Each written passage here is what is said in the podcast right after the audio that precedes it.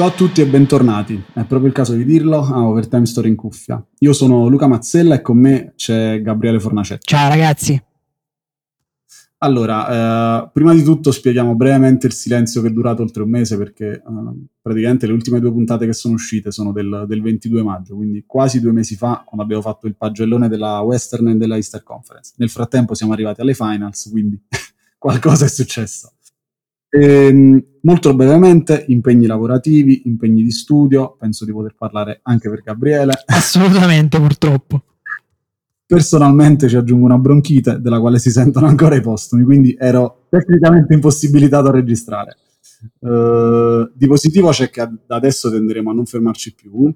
Con Gabriele abbiamo già un'altra puntata in cantiere, un'altra uscirà con, con Davide Piasentini. Il prossimo anno avremo non più solo il podcast su Lega Basket e su NBA, ma siamo al lavoro su una serie di podcast alcuni che seguiranno il filone talk, altri di analisi come questo, altri incentrati sulla pallacanestro europea, altri ancora sulla scia di quella puntata che abbiamo fatto su Steph Curry, non dico altro.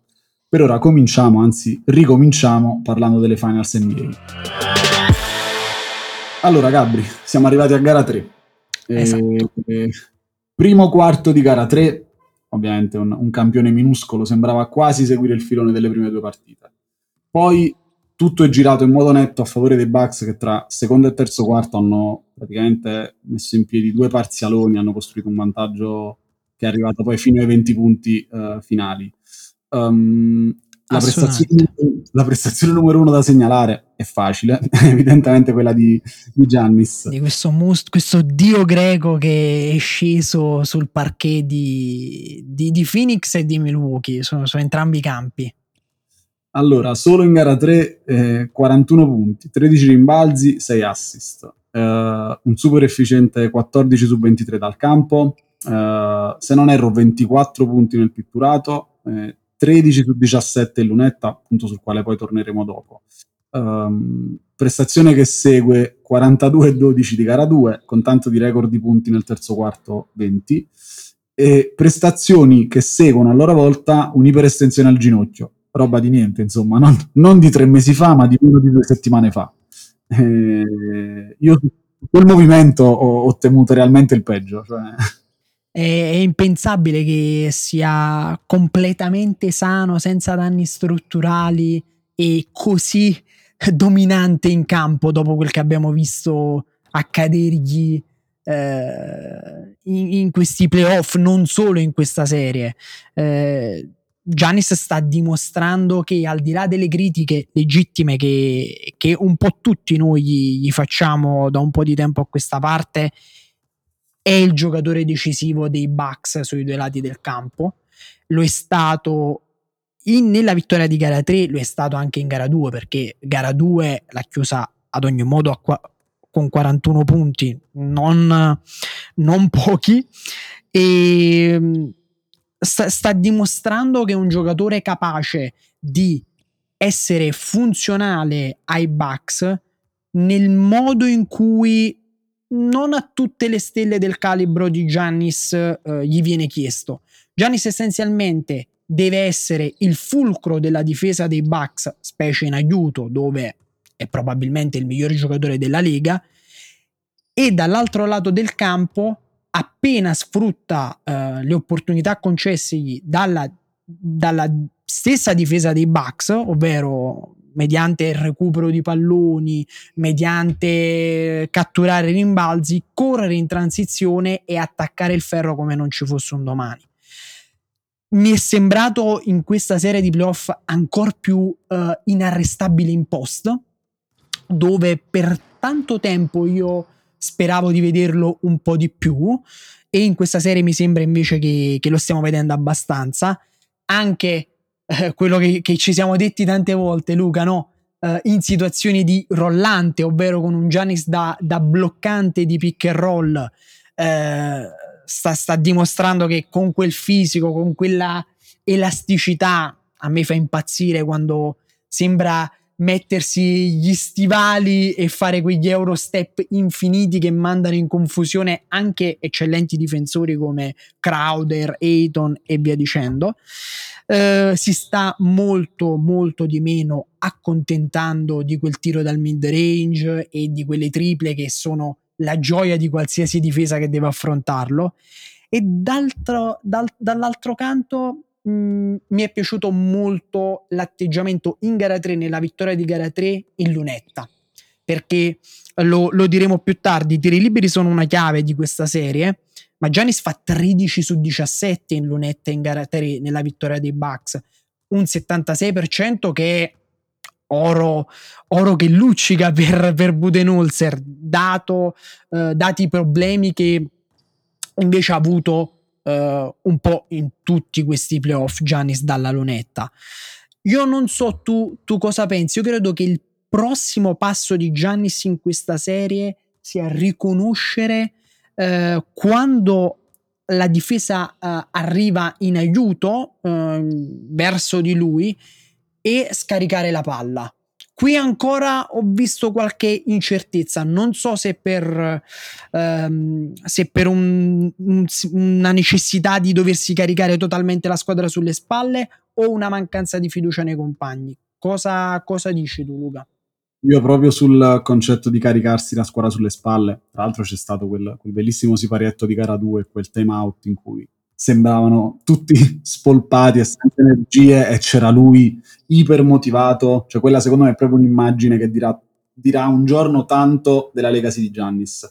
Mm, io l'impressione che ho dal punto di vista prima di tutto psicologico è che Giannis abbia percepito in qualche modo mh, la straordinaria occasione che rappresenta una finale difficile per carità, ma comunque molto più abbordabile di quella che avrebbe rappresentato una finale contro i Lakers, contro i Nuggets, contro i Clippers o anche un percorso a est contro dei Nets al completo. E, e, e, nel capire che questo treno, pur non essendo assolutamente l'ultimo della sua carriera, potrebbe paradossalmente essere quello più facile su cui salire, eh, sta chiedendo al corpo e alla mente un, uno step in più. Eh, questo step in più si è tramutato in un gioco diverso, come dicevi tu, in un uso più sapiente, più insistente del post basso, in una presenza a rimbalzo offensivo clamorosa. Eh, clamorosa, esatto, è il termine migliore per definirla. e con quella che quest'anno è diventata non una consuetudine, ma almeno un'abitudine controcorrente rispetto agli anni scorsi, quindi un maggior utilizzo da bloccante nel pick and roll. Ehm, rispetto a quello che dicevi delle triple, um, io leggevo insomma che uh, Giannis è passato dalle quasi 5 triple tentate fino a gara 5 contro i Nets a tentarne poco più di 2,5 a partita da gara 6 contro i Nets in poi, quindi ha praticamente dimezzato il ricorso al tiro da 3. E da qui poi ti vorrei portare a un altro punto, diciamo, collegato, ehm, vale a dire l'utilizzo di Holiday in questa serie, perché poi mh, quante volte ne abbiamo parlato? Che senso avrebbe avuto, che senso avrebbe svenarsi quasi del tutto per Holiday svendere gran parte del proprio futuro a breve e medio termine per poi utilizzarlo in una versione, è offensivo dirlo, ma quasi simil Bledsoe. È offensivo, eh, con tutto il rispetto che ho per Holiday, perché è un accostamento eh, che fa paura.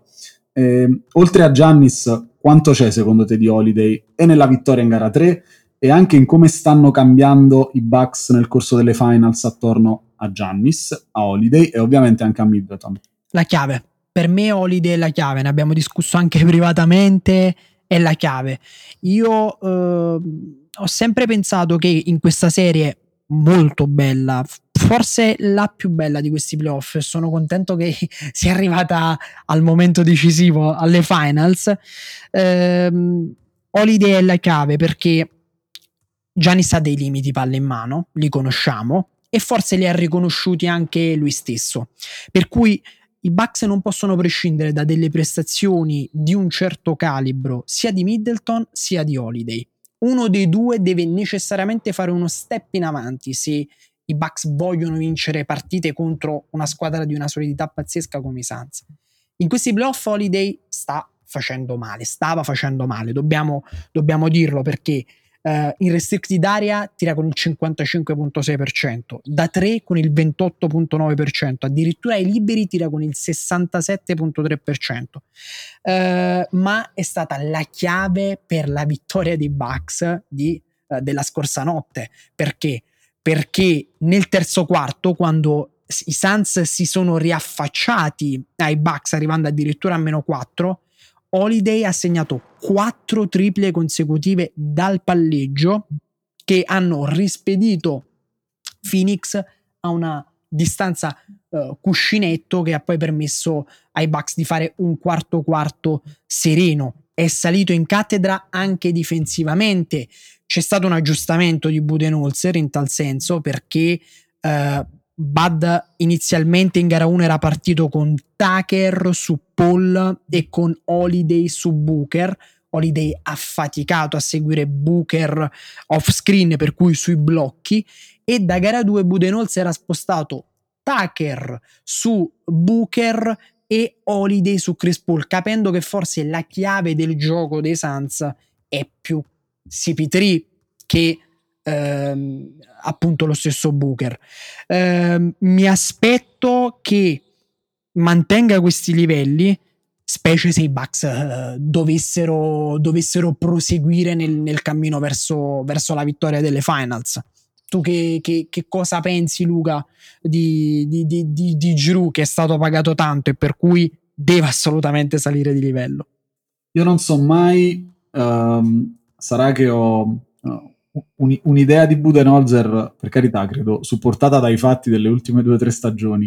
Uh, so, so, sono stato, sono stato, non sono più, un po' scettico su, su Budenholzer e sulla sua capacità di sfruttare effettivamente quello che aveva a disposizione, uh, in questo caso Giannis. Penso che la tendenza a creare un po' di confusione nel gioco di Giannis sia partita molto prima, probabilmente con Kid, eh, e che Giannis si sia poi ritrovato con enorme consapevolezza anche dei suoi, dei suoi limiti e un'estrema consapevolezza dei suoi punti di forza solo in un momento successivo, probabilmente solo spalle al muro sotto 2-0, anche se aveva iniziato già prima, a capire come dover massimizzare uh, i suoi punti di, di, forza e come non esporre, perché non aveva una grossa mano dal, dal gioco dei Bucks, quelli che, sarà, che erano i suoi limiti. Um, non riesco, diciamo, a non trovare una stretta correlazione tra questa maturazione nel gioco di Giannis e un ruolo di Holiday che sembra quasi riprendersi, fermo restando che come dici tu stava giocando dei playoff non disastrosi ma modesti. Bruttini, bruttini specie per quanto pagato, perché è stato pagato tanto, tanto, tanto mi sembra quasi che in questo suo riemergere ci sia un riappropriarsi di spazi e di tiri che questo utilizzo di Giannis molto più interno eh, gli stanno concedendo. Ehm, hai parlato di difesa e eh, sulla difesa voglio, voglio diciamo, stuzzicarti su quello che è un, un, enorme luogo comune che riguarda la presenza in campo di Brook Lopez, che che sembra dovere per forza di cose essere considerato un, minus o in qualche modo un ostacolo all'assetto difensivo di Milwaukee, soprattutto relativamente a quelli che sono gli aggiustamenti sul, sul pick and roll. Ehm, cosa dicono i numeri, Gabri? E, di fatto come, dif- come, è cambiata la difesa dei Bucks, in particolare l'utilizzo di Lopez tra le due sconfitte, la vittoria in gara 3.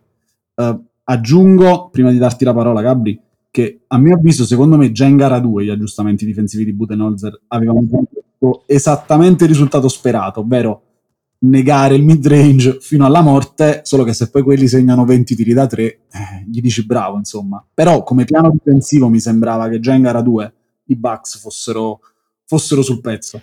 Guarda Luca, hai centrato pienamente la questione perché eh, c'è un luogo comune per cui Lopez è un po' il fulcro dei mali della difesa dei Bucks. Senza di lui in campo sembra eh, che un po' i problemi dei Bucks eh, magicamente si, si risolvano.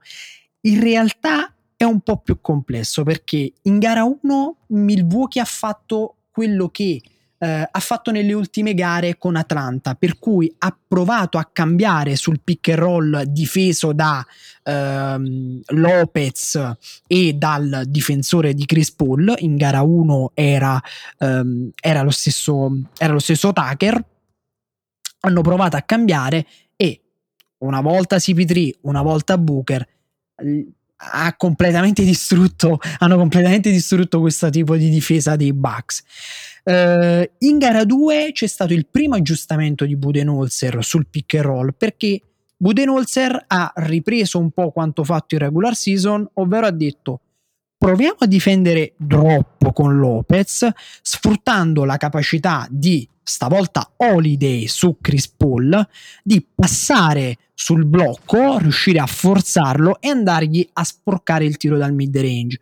In realtà ha, questo ha portato dei, dei buoni frutti e lo, lo rinveniamo anche nei numeri perché il quintetto eh, titolare dei Bucks, Tucker, Lopez, Holiday, Middleton, Antetokounmpo ha un defensive rating di 102.2 nelle prime due gare di queste finals, invece il quintetto con Conaton al posto di Lopez ha un defensive rating di 111.4 e io credo che eh, l'aggiustamento finale eh, della, della, della cosiddetta coverage del pick and roll da parte di, de, dei Bucks è stato in gara 3 quando eh, nei momenti in cui eh, entrava Craig o entrava Cam Johnson, Lopez si è ritrovato a marcare questi due piuttosto che Eton, che è poi il principale bloccante uh, dei pick and roll dei Suns, su cui Budenholzer ha messo Giannis, per cui hanno switchato quel pick and roll e Dopo Lopez andava in aiuto sulla presa di posizione profonda di Ayton sull'eventuale uh, piccolo che aveva cambiato, la maggior parte delle volte Holiday, e si è riuscito a trovare una, diciamo una, una, una protezione del ferro da parte di Lopez, che poi la, la, la caratteristica migliore del, del lungo dei Bucks. Non mi è dispiaciuto questo aggiustamento di Budenholzer e io credo che è un po' la chiave eh, per il proseguo della serie. In particolar modo Seaton, come stanotte, continua ad avere mh, questi problemi di falli che lo hanno portato soltanto a 24 minuti giocati, il che è una grande vittoria dei Bucks. Non so che pensi tu, Luca. Io ti volevo portare esattamente qui, cioè non sono, non sono sicuro che Phoenix abbia obiettivamente una chance uh, con un Ayton in campo per 24-25 minuti. Non dico che Ayton deve giocarne 48, ma, ma Ayton serve per, per 35-40 minuti in campo. Lago della e, bilancia. Sì, in gara 3 uh, loro praticamente sono, sono, sono, crollati, si sono sciolti come neve al sole quando credo dopo un, un minuto e mezzo Ayton ha fatto il quarto fallo, è uscito e da lì poi è partito il, il secondo grande parziale. Erano già sul più 10, forse più 12 addirittura, però da lì in poi eh, Milwaukee ha praticamente preso, preso il largo. Secondo io... quarto eh, 35-17 per i Bucks, per cui un dominio. E, ehm, la, la, mia, la, mia, domanda sarebbe stata proprio questa, cioè dopo aver parlato di Lopez e quindi del big man dei Bucks, quanto Phoenix sia, sia praticamente dipendente su entrambe le metà campo, prevalentemente in quella difensiva, soprattutto per il lavoro su Giannis, da Ayton perché mh, mm, è ovvio, la narrativa un po' romantica, e me la, me la concederai Gabri, pur, pur, non essendo tu, diciamo, un amante a tutti i costi del romanticismo, ma essendo molto più... Sono mh, freddo dentro. Sei freddo, ma sei, sei, un ragionatore, nel senso tu analizzi i numeri, che sono quelli che non possono mai sbagliare. E c'è chiaramente la, la storia dopo quella di Giannis delle finals, che è quella di Chris Paul. Ed è ovvio che Chris Paul si prende la copertina emotiva delle finals. Uh, Devin Booker si prende la copertina, sai, d- dal punto di vista del, del, talento, perché poi è un giocatore obiettivamente straordinario da vedere. Anche dell'ascesa, perché è molto giovane e sarà uno dei dominatori di questa lega. Assolutamente. Ayton in tutto questo sembra, sai, quasi il, il, il, terzo, per non dire il quarto, perché qua ci sono state anche tante straordinarie partite di Bridges in generale di tutto il supporting cast dei Suns. E Ayton pagava storicamente, diciamo, uh, l'essersi trovato lassù in quel famoso draft uh, dei Doncic e dei Trey Young. E che fino a qualche mese fa, diciamo, sembrava uh, quasi dare torto alla scelta di, di Phoenix. oggi Ayton è, è, a tutti gli effetti uno che quella prima scelta eh, se l'è meritata. Cioè io, io, penso di poter dire che in quel draft, a parte Sacramento, non ha sbagliato nessuno. cioè. Allora, ehm, Ayton è, come detto, è fondamentale sia nella metà campo difensiva e è un po' anche comprensibile per quanto visto in stagione, ma attenzione anche alla metà campo offensiva perché proprio in gara 3 il, i primi 6 minuti del primo quarto, proprio a inizio partita, Eton ha tirato credo 5 o 6 ehm, ganci eh, da posizione profonda proprio su, quel, su quell'aggiustamento, proprio su quell'aggiustamento del pick and roll che avevano fatto i Bucks, ovvero siccome lo marcava Giannis, i Bucks cambiavano su quel pick and roll, per cui eh, Giannis poi si ritrovava su Chris Paul e Eton si ritrovava Holiday su di lui, per cui pre- ha, ha, incominciato a prendere questa azione profonda nel primo quarto e ha tirato 5-6 eh, jump hook eh, con canestro, canestro, canestro, canestro. Dopo i problemi di falli eh, lo hanno portato via dal campo e abbiamo detto sono un po' incominciati i, i dolori dei, dei Suns. Ripeto, mh, mm, è anche un po' eh, strano pensare nell'NBA moderna che un centro debba giocare nelle serie finali più di 25 minuti. Eppure Eton è uno di quei giocatori uh, che deve assolutamente giocare più di, di 25 minuti se Phoenix vuole avere una chance. Un altro punto sul quale secondo me bisogna dire qualcosa, Gabri, eh, me ne parlavi tu, era um, rispetto alla precisione lunetta dei Bucks. La grande differenza tra, tra, tra gara 1, non tanto gara 2, e gara 3. Cioè, quanto una serie del genere si, si può decidere anche in lunetta con queste due squadre. Assolutamente, perché basti pensare che in gara 1 la chiave della vittoria dei Suns è stata l'andare in lunetta con continuità, perché Phoenix ha tirato in gara 1 26 tiri liberi, segnandone 25, per cui una precisione eh, di assoluto livello. Mm, non, nulla di cui meravigliarsi, dato che sono secondi in regular season per eh, percentuale dalla lunetta, nonostante abbiano tirato 11 su 34 da 3 in gara 1, mentre i Bucks 16 su 36 da 3. Eh, per cui quanto fa la differenza la precisione della lunetta anche rispetto magari alla più celebre precisione eh, da tre punti. I Bucks in gara 1 avevano tirato male dalla, dalla lunetta e anche poco, 9 su 16. E stanotte invece è accaduto l'esatto contrario perché eh, Milwaukee tira 20 su 26 dalla lunetta e abbiamo già citato il 13 su 17 di Giannis e Phoenix tira soltanto 16 tiri liberi. E mi sembra un po' l'ago della bilancia mm, alla lunetta, Luca, in questa serie. Non l'avremmo mai detto, eh, o meglio, in tutti gli aspetti della serie che avremmo analizzato, se ci fossimo sentiti prima dell'inizio delle finals, non sono sicuro sarebbe emerso nel, nei primi 3-4 punti la precisione lunetta. Vero è un po', per è un po riguarda, peculiare. Per quanto riguarda invece, ehm, per quanto riguarda invece Gabri, il, il ruolo dei role players, perché poi mh, qui si commette forse l'errore di pensare che la serie si, si risolva quasi nel, nel 3 contro 3, Holiday, Middleton, Giannis, uh, Paul, Booker, Ayton. Uh, di Lopez abbiamo parlato, abbiamo marginalmente nominato Bridges, ora lo faremo di più ehm, queste finals si possono decidere anche grazie a dei role players o possono essere decise anche dall'assenza di alcuni role players fondamentali. Assolutamente. Eh, assolutamente, perché mh, in gara 1 è stato decisivo Can Johnson. Can Johnson in realtà sta facendo delle serie finali pazzesche. Basti pensare alla schiacciata di stanotte su PJ Tucker, clamorosa. Eh, è e, dato un quarto spaziale, cioè.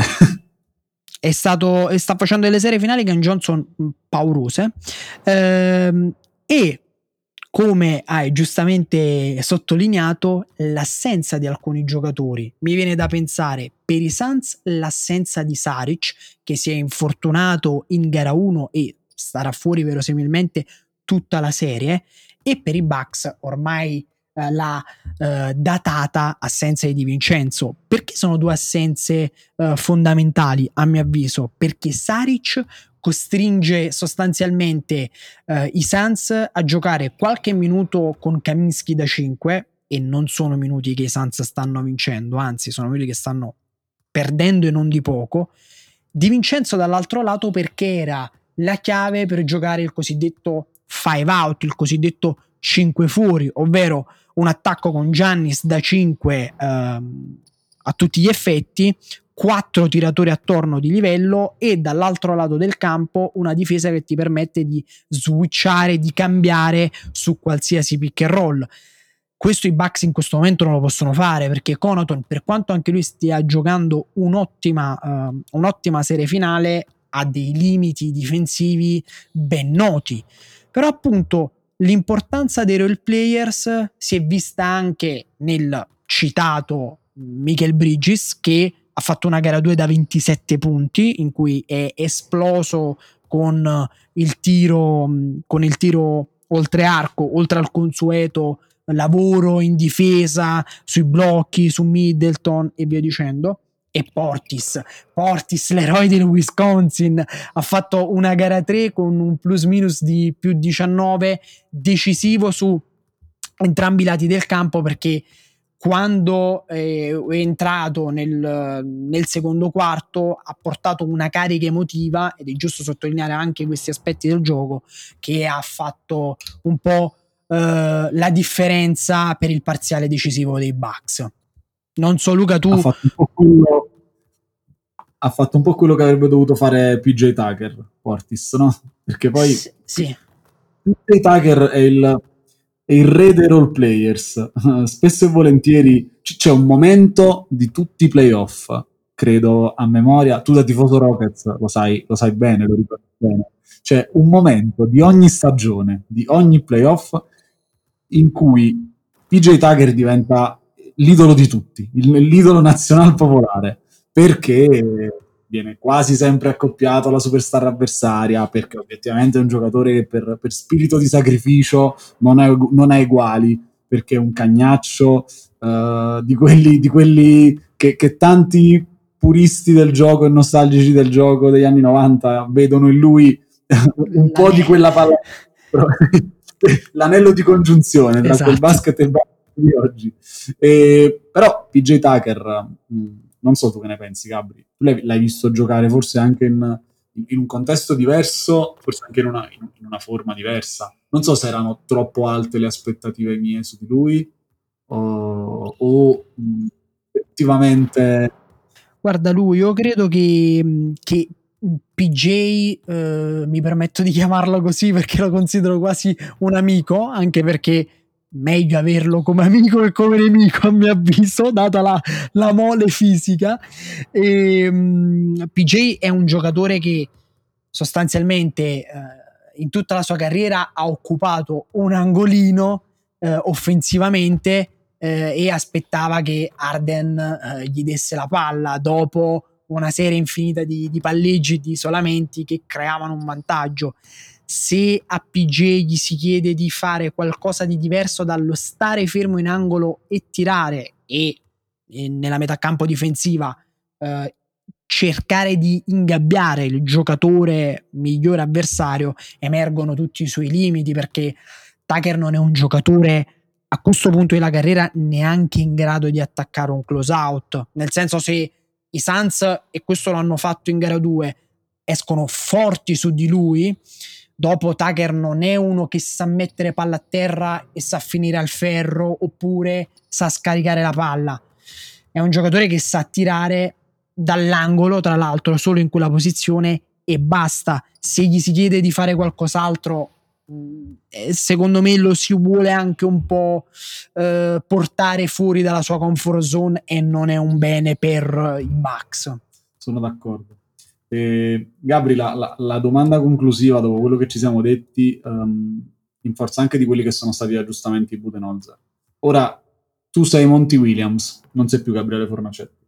Magari. E devi, e devi preparare gara 4, quindi devi, devi ipotizzare dei controaggiustamenti a quelli di Budenholzer, coach non noto almeno fino, fino a pochi giorni fa Vero, per i suoi aggiustamenti, ma sul quale ci dobbiamo effettivamente ricredere, perché poi l'abbiamo detto fuori onda. Ci sarà un motivo per cui lui è coach NBA esatto. e noi non lo e, sei Monty Williams, hai gara 4 avanti e gara 4 secondo me conta molto più del 2 a 2, 3 a 1. Perché è ovvio sì. che col 3 a 1 darebbe virtualmente i conti, ma col 2 a 2 non li riporterebbe sullo 0 a 0 in una miniserie a 3. Lo riporterebbe, la, la porterebbe, secondo me, molto più dal lato dei Bucks. Certo, eh, 3 a 1 è una serie a mio avviso un po' finita, specie perché i Suns hanno anche il, il, fattore casa dalla loro, per cui sarebbe complesso dopo per i Bucks rimontare tre partite di seguito giocandone due fuori. Eh, gli aggiustamenti che deve fare Monty Williams, provo a, a buttare giù qualche idea. Dati, dato che eh, Milwaukee ha, come abbiamo detto prima, fatto quel... Um, quel, quel, quella difesa diversa sul pick and roll rispetto a gara 1 con uh, Giannis su Ayton, quello che hanno fatto nel primo quarto di gara 3, ovvero provare a servire Ayton quando avviene questo cambio sul pick and roll in posizione profonda su un giocatore più basso perché Holiday per quanto dotato di un'ottima apertura alare per quanto eh, solido muscolarmente eh, concede troppi centimetri a Dayton e lo si è visto appunto nel, nel, nei primi sei minuti di gara 3. Uh, eh, quella è una delle chiavi per uh, scongiurare e far riemergere un po' i limiti del quintetto titolare dei Bucks dal punto di vista difensivo. Uh, cosa devono fare nella propria metà campo i Suns? Io credo che innanzitutto cercare di far stare il più tempo possibile Ayton in campo e in secundis mh, mm, cercare di non far coinvolgere, potrei dire qui qualcosa che eh, a molti susciterà dello stupore, cercare di non, di non far coinvolgere Paul nei pick and roll dei Bucks perché a me è sembrato che da gara 2 i Bucks hanno incominciato a pensare proviamo a sfiancare Paul nella metà campo difensiva, anche perché fino a quel momento eh, CP3 era accoppiato a Tucker proprio per farlo diciamo riposare il più possibile mh, nella propria metà campo.